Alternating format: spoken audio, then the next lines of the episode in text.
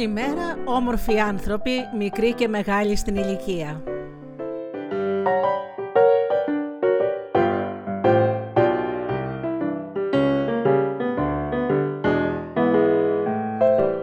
Είναι η εκπομπή Φωτεινά Καλημεράκια με τη Γεωργία και τη Γεωργία Αγγελή στο μικρόφωνο.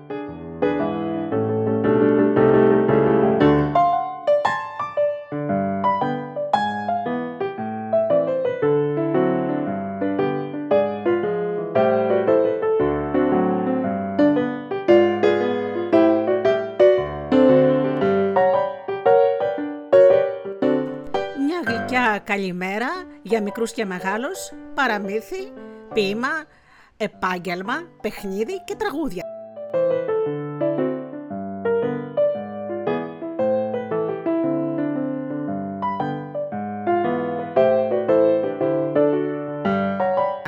Ξεκινάμε λοιπόν με τραγουδάκι.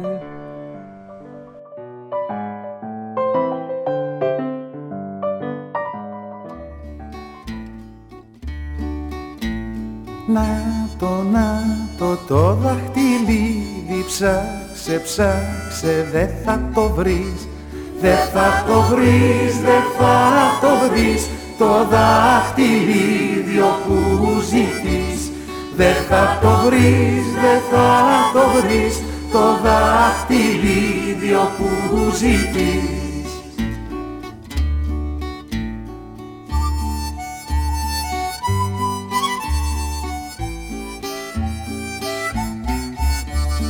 Δε θα το βρεις, δε θα το βρεις το δάχτυλίδι που ζητείς. Δε θα το βρεις, δε θα το βρεις το δάχτυλίδι που ζητείς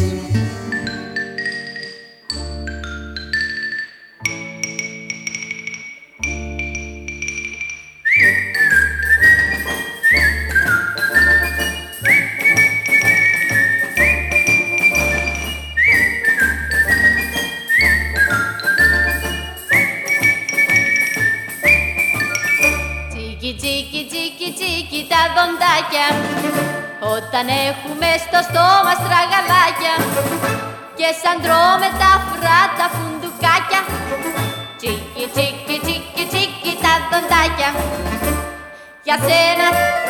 Φουντουκάκι μου πονάει το δοντάκι. Μου Αχ έλα αγοράκι μου φουντου φουντουκάκι μου πονάει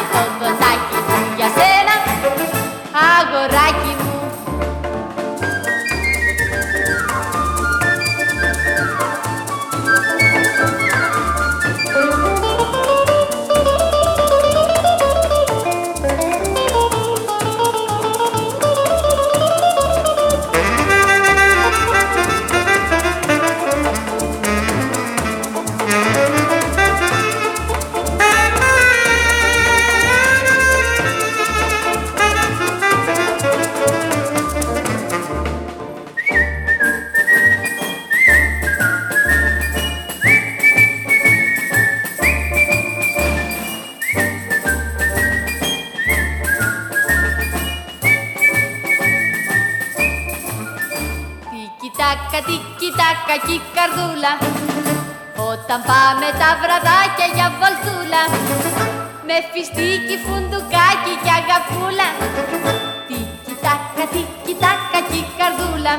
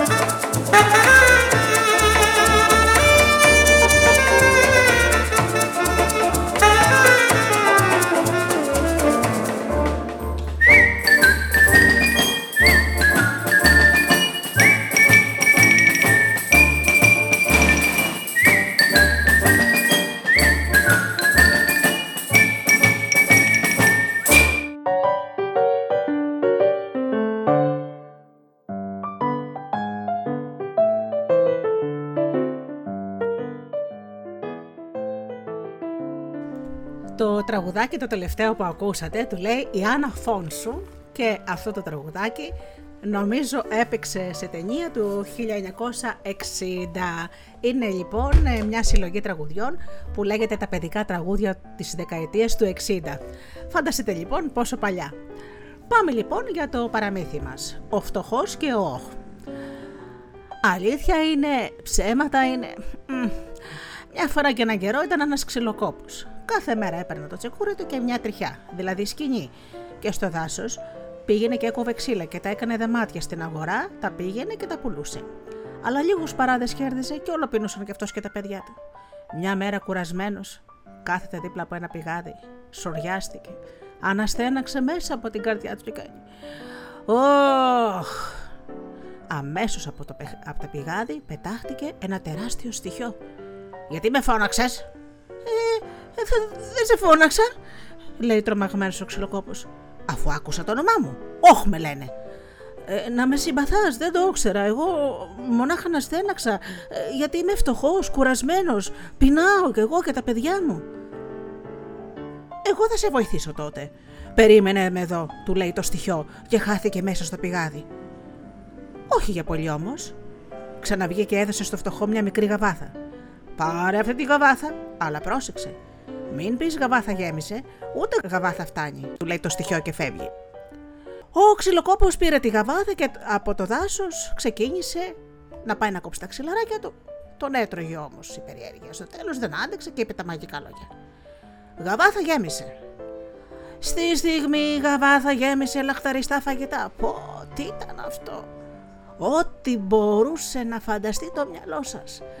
Ψητά, γουρουνόπουλα, αρνάκια, ρύζι, πιλάφι, σαλάτες, γλυκά, τα πιο ωραία και τα πιο πλούσια φαγητά.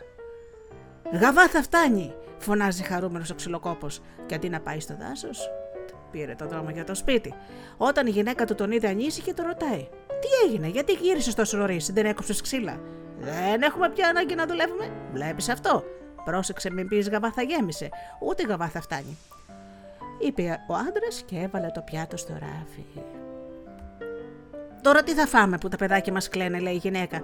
Και τότε ο φτωχός πήρε τη γαβάθα, την έβαλε πάνω στο τραπέζι και είπε τα μαγικά λόγια. Γαβάθα γέμισε. Και γέμισε το τραπέζι με ό,τι λαχταριστά φαγητά υπήρχαν στον κόσμο και άγνωστα δεν τα είχαν ξαναφάει και πέρδικες και κυνήγι και ψητά και γλυκά και κρασάκι, τα πάντα. Ευχαριστήθηκαν, ήπιαν, χόρτασαν μέχρι που οι κυλίτσες τους γέμισαν. Λοιπόν η γυναίκα, αύριο θα καλέσουμε το γείτονα το δικαστή με την οικογένειά του να φάμε μαζί, λέει ο Και πραγματικά το άλλο βράδυ ο δικαστής και όλοι οι δικοί του πήγανε στο σπίτι του φτωχού, αλλά δεν είδαν καμιά προετοιμασία. Ούτε φωτιά, ούτε μυρωδιέ. Κάτσανε στο τραπέζι, ο νοικοκύρη πήρε τη γαβάθα που το γράφει πάνω από το κεφάλι του δικαστή, φωνάζει γαβάθα γέμισε και το τραπέζι γέμισε ένα σωρό φαγητά, ένα δηλαδή βασιλικό τραπέζι. Ζήλεψε ο δικαστής και έστειλε κρυφά έναν από τους δικούς του να πάει στην αγορά να αγοράσει μια γαβάθια όμοια με του φτωχού. Και όταν απόφαγαν, ήπιαν, χόρτασαν, ετοιμάστηκαν να πιούν καφέδες και να καπνίσουν. Ναι, ξέρετε εκείνα τα χρόνια όταν τελείωνε το φαγητό το επίσημο, φτιάχνανε καφεδάκια. Μ, και μερικές φορές συνηθίζεται και τώρα. Ο φτωχός έβαλε πάλι το μαγικό πιάτο στο ράφι, ακριβώς πάνω από το κεφάλι του δικαστή. Και σαν ήρθε η ώρα να φύγουν, ο δικαστής με τρόπο το βούτυξε και έβαλε στη θέση της άλλο αγορασμένο πιάτο, αχάριστος κιόλας. Το πρωί λοιπόν, όταν πρόσταξε ο φτωχός στη γαβάθα να φέρει καλούδια, δεν ερχόταν τίποτα. Αχ, τον μπαγάσα, το δικαστή, φωνάζει ο φτωχός, που κατάλαβε ότι του την είχε αρπάξει. Λυπημένος λοιπόν πήρε το τσεκούρι του, την τριχιά, τράβηξε στο δάσος να κόψει ξύλα. Όλη μέρα χτυπούσε με το τσεκούρι και όταν μάζεψε αρκετά ξυλαράκια, τα άδεισε, τα φορτώθηκε στην πλάτη, πήρε τον δρόμο για το σπίτι. Όταν βρέθηκε κοντά στο πηγάδι, την τύχη που έχασε θυμήθηκε και αναστέναξε. Ωχ, τι θέλεις πάλι, πετάχθηκε το στοιχείο που βγήκε αμέσως. Τίποτα, να στέναξα. Αμάν, πότε θα μάθεις όταν με λένε Ωχ, τι έπαθες τώρα; Έτσι φτωχός του διηγήθηκε την ατιμία του δικαστή. Τότε λοιπόν το στοιχείο βούτυξε στο πηγάδι και ξαναβγήκε κουβαλώντας ένα γάιδερο. Κοίτα, μην πεις γάιδερε κάντα, είπε ο γράπης και χάθηκε. Είπε το στοιχείο και χάθηκε. Ο φτωχός λοιπόν ήξερε το κόλπο και είπε «Γάιδαρε κάντα». Και τότε ο γάιδαρος δεν άρχισε να βγάζει τα κακά του, αλλά χρυσά φλωριά. Τι χαρά! Πανηγύρια που δεν φαντάζεσαι. Μια μέρα λοιπόν πάει στο χαμάμ, δένει το γάιδαρο στην πόρτα, ο Λουτράρης έβαλε τις φωνές. «Άντε από εδώ, πάρε από μένα το γαϊδούρι που θα μου λαρώσει την πασιά». «Μη χολοσκάς», του λέει ο ξυλοκόπος. Τίποτα δεν συλλορώνει. Εκτός αν πεις γάιδερε κάντα. Και μπήκε μέσα στο χαμάμ. Ο Λουτράρη με την κουβέντα του φτωχού παραξενεύτηκε. Και δεν κρατήθηκε. Ε, και το που τα λέμε, και ο ξυλοκόπος δεν κρατάει και το στόματάκι το κλειστό εδώ που τα λέμε. Γάιδαρε κάντα, ψιθύρισε και χρυσά φλουριά άρχισαν να κυλάνε από την ουρά του γαϊδάρου. Τότε πονηρός πήρε το μαγικό γαϊδούρι, έδεσε στην πόρτα ένα άλλο γαϊδούρι. Βγαίνει ο φτωχός από το χαμάμ, πάει στο γαϊδαρό του νομίσματα να πάρει για να πληρώσει το λωτρό, τίποτα. Κοίταξε το γάιδερο και είδε πως δεν ήταν δικό του. Λυπημένος γύρισε σπίτι και την άλλη μέρα πήγε πάλι τσεκούρι και σκηνή και τράβηξε για το δάσος. Πάει πάλι στο πηγάδι, στάθηκε δίπλα και αναστέναξε. Όχ, αμάν, νησάφι πια, του λέει το στοιχείο. Περίμενε. Ξαναβγήκε λοιπόν από το πηγάδι και κρατούσε ένα μπαστούνι. Μονάχα με το πεις μπαστούνι χόρεψε και του το έδωσε. Τι θα κάνει τάχα το μπαστούνι, παραξενεύτηκε ο φτωχός και δεν, κρατα... δεν κρατήθηκε. Λέει τα μαγικά λόγια. Μπαστούνι χόρεψε και άρχισε το μπαστούνι να τον βαράει και πού σε πονεί και πού σε σφάζει. Πέφτει κάτω ξέρω. Όταν ήρθε στα συγκαλά του, τρέχει στο σπίτι του. Τώρα η γυναίκα θα πάρουμε πίσω και την γαβάθα και το γαϊδαράκο μας. Θα δεις. Μια και δύο πάει στο δικαστή. Ήρθα να σε παρακαλέσω να μου φυλάξεις αυτό το μπαστούνι γιατί είναι μαγικό και φοβάμαι μου το πάρουν. Μόνο με μπεις μπαστούνι χόρεψε. Ο δικαστής, ε, που νόμιζε ότι ήταν αρκετά πονηρός για να τον γελάσει πάλι, έτρεβε τα χέρια από χαρά. Ποιος ξέρει τι θησαυρό θα βγάλω με τούτο. Πριν γυρίσει ο φτωχός στην πλάτη του, ο δικαστής φωνάζει: Μπαστούνι χόρεψε. Και το μπαστούνι άρχισε να τον δέρνει αλίπατα, να τον κοπανάει, να ουρλιάζει. Αμάν, μπάμπα, πάρε πίσω τη γαβάθα, πάρε και το καταραμένο το μπαστούνι σου. Τα πήρε λοιπόν ο φτωχούλης, τρέχει στο χαμάμ. Κρεμάει το μπαστούνι πάνω από το κεφάλι του Ρουτράρ και του λέει: Για φύλαξε μου λιγάκι αυτό το μπαστούνι γιατί είναι μαγικό. Μην μου το πάρει κανένας, έτσι. Πρόσεξε, μόνο μην πεις μπαστούνι χόρεψε. Ο Λουτράρης φυσικά δεν έχασε καιρό. Μόλις μπήκε ο φτωχός στο χαμάμ, φωνάζει: Μπαστούνι χόρεψε. Φωνίζοντας ότι και αυτή τη φορά κάτι θα πάρει καλό. Και τον μπαστούνι άρχισε να τον δέρνει. Να τον δέρνει, να τον δέρνει, να τον χτυπάει, να τον κοπανάει, μέχρι που ούρλιαξε «Αμάν, πάρε το γαϊδερό και το παστούνι και άφησε με ήσυχο», του φωνάζει. Και έτσι ο φτωχός πήρε τα μαγικά δώρα του στοιχείου και γύρισε σπίτι του. Έβαλε τη γαβάθα στο ράφι, έντεσε το γάιδαρο στο στάβλο και κρέμεσε το μπαστούνι πίσω από την πόρτα. Και έμαθα άλλη φορά να κρατάει το στοματάκι του κλειστό όταν έχει τέτοια δώρα. Τώρα αυτό που σας είπα, αλήθεια είναι, ψέματα είναι, δεν ξέρω.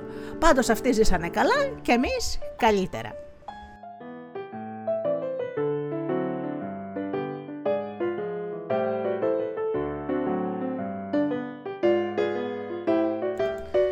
Και μιας προηγουμένως ακούσαμε και το φουντουκάκι, τώρα θα σας πω τον φουντούκο που έγραψε ο Αλέξανδρος Πάλης, μέγας ποιητής.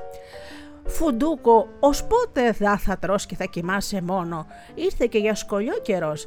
Τι ως δύο χρονών κοντεύεις, και αυτός να δείξει τη χαρά του, δώστο και παίζει την ουρά του. Στα γόνατά μου κάτσε εδώ και στο βιβλίο κοίτα. Πι ήτα δέλτα, ο πηδό. Λέγε κι εσύ, πει ήταν και αυτός απάντησε, αν δεν σφάλω, με ένα χασμουριτό μεγάλο.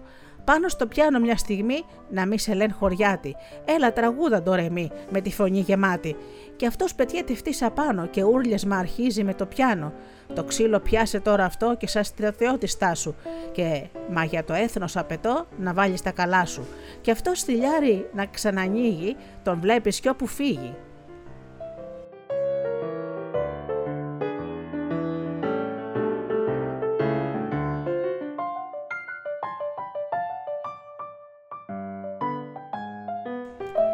Ένα παλιό λοιπόν παιχνίδι αγαπημένο μου παιδάκια που παίζαμε κι εμείς όταν ήμασταν μικρά παιδιά και θαρώ ε, που δεν το παίζουν ακόμα μιας και έχω την τύχη και τη μεγάλη χαρά και τιμή να πηγαίνω σε ένα σχολείο να φυγούμε παραμύθια είναι το σκηνάκι.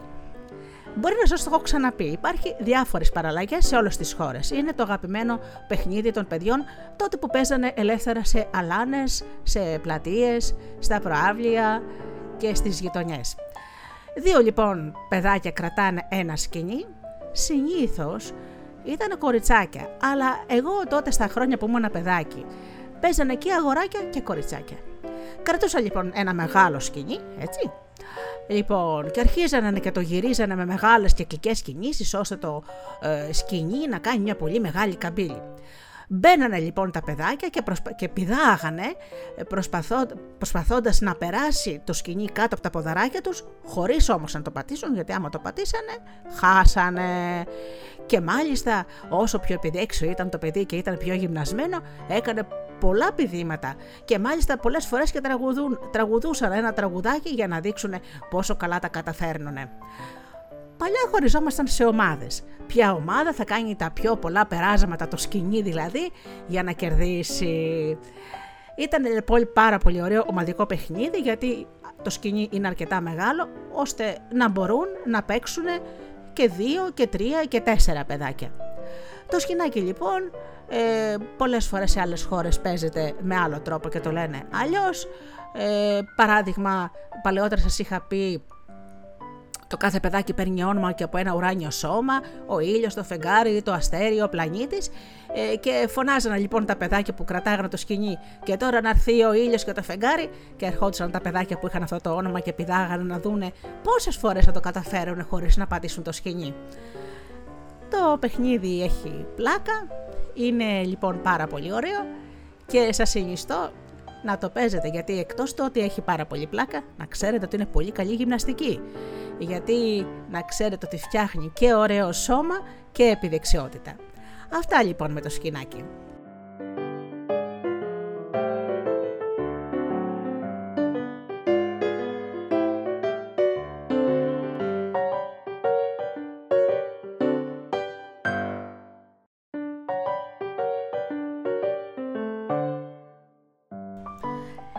Πω λοιπόν και για το παλιό επάγγελμα του γαλατά. Να ξέρετε λοιπόν παιδιά μου, τα παλιά τα χρόνια, το γάλα ε, δεν υπήρχε συσκευασμένο όπως πάτε τώρα στο σούπερ μάρκετ και παίρνετε όποιο γάλα θέλετε. Το γάλα λοιπόν ξεκίνησε να πουλιέται από κτηνοτρόφους που είχαν ε, γίδες, ε, κατσίκες, ε, αγελάδες και ό,τι τέλος πάντων βάλει ο νου σας. Βάζανε λοιπόν σε μια μεγάλη ε, καρδάρα το γάλα και είχαν μαζί τους και μία ε, βέργα την οποία μετρούσανε ε, το πόσο γάλα θα πουλήσουν. Αυτό στην πόλη το λέγανε τσοτήλι. Λοιπόν, τρέχανε λοιπόν στις γειτονιές και φωνάζανε γάλα, πουλό, γάλα καλό. Βγαίναν λοιπόν οι νοικοκυράδες με τα, με τα μπρίκια τους, με τις γαβάθες τους, με τα κατσαρολάκια τους. Μετρούσε ακριβώς, είχε χαραγμένη πάνω στην βέργα ε, τις δύο ποσότητες, δηλαδή μπορεί άλλος να θέλει τη μισή ποσότητα ή ολόκληρη. Τότε δεν μπορούσαν να μετρήσουν από σήμερα λίτρα, καταλάβατε. Τους έδινε λοιπόν στο κατσαρολάκι, έπαιρνα τα λεφτά του και έφευγε. Μετά λοιπόν όταν υπήρχαν κίνδυνοι παστερίωσης, γιατί ξέρετε το γάλα μπορεί να μεταφέρει μικρόβια και η παστερίωση ε, του γάλακτος ανακαλύφθηκε πολλά χρόνια μετά, Βάζανε λοιπόν το γάλα σε πλαστικές μπουκάλες, είχαν τότε λοιπόν οι γαλατάδες ε, πλέον που δεν ήταν πάντα κτηνοτρόφοι αλλά το προμηθευόντουσαν από κτηνοτρόφους, είχαν λοιπόν ένα μεγάλο ένα ποδήλατο που πίσω είχε ε, ένα μεγάλο καλάθι τεράστιο που φορτώνανε λοιπόν τις μπουκάλες και βγαίνανε και πρωί πρωί, όταν λέμε πρωί πρωί να μην σας πω από τις 5 η ώρα το πρωί και ίσως και νωρίτερα και φωνάζ, αφήνανε, δεν φωνάζανε, αφήνανε στους ανθρώπους που είχαν παραγγείλει το γάλα μία ή δύο μπουκάλες αναλόγως ε, τι είχαν ζητήσει. Βέβαια αυτό γινόταν βερεσέ που σημαίνει δεν πληρώνανε κάθε μέρα και είχαν συμφωνήσει με τον έμπορα που είχε το γάλα να τον πληρώνουν αναλόγως της εβδομάδας, του μήνα κτλ. Και μάλιστα επειδή ο Γαλατάς ξυπνούσε τόσο πρωί, έχει μείνει και παρομοιώδη έκφραση για κάποιον που ξυπνάει πρωί-πρωί για να πάει στη δουλειά του, του λέμε Τι στο καλό, Γαλατάς είσαι. Έτσι λοιπόν το γάλα μοιραζόταν, υπήρχαν οι άνθρωποι που είχαν παιδιά παίρνουν δύο-τρει μπουκάλες, άλλος που ζούσε μόνος του μία μπουκάλα, αναλόγως. Βέβαια υπήρχαν και φτωχοί που πολλές φορές ε, χρωστούσαν πολλά χρήματα στον έμπορο του γάλακτος και δεν μπορούσαν να τα πληρώσουν και όταν τα βερεσέδια μεγαλώνανε, του, του κόβανε του κακομύρι ε, το γάλα μέχρι να πληρώσει τα χρωστούμενα. Ε, μετά λοιπόν σιγά σιγά το γάλα πέρασε ε, στα μπακάλικα και μετά σήμερα υπάρχει σε ε, πλήρη, ε, πώς να το πω, ε, υπάρχει ό,τι ποικιλία, πλήρης ποικιλία που υπάρχει σε γάλατα και μάρκες στο σούπερ μάρκετ και εσείς μπορείτε άνατα να το παίρνετε αυτό το αγαθό που κάποτε ο κόσμος πάλευε να το πάρει. Αυτά λοιπόν με, με το επάγγελμα του γαλατά.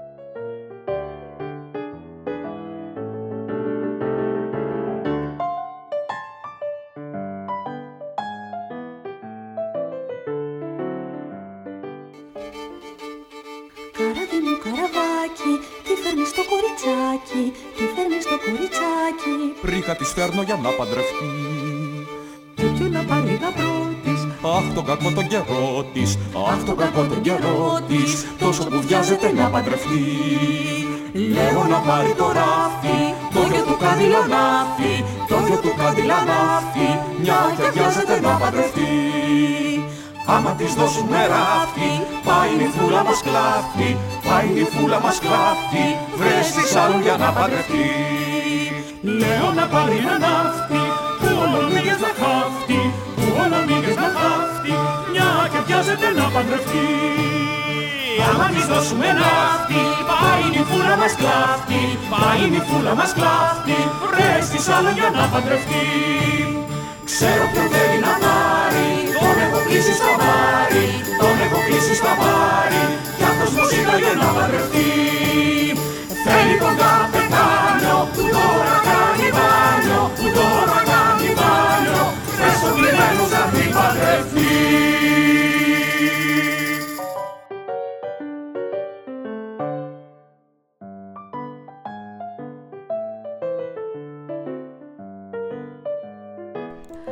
Καλημέριδος λοιπόν γλυκές και όμορφες μέσα από την καρδούλα μου για όλους.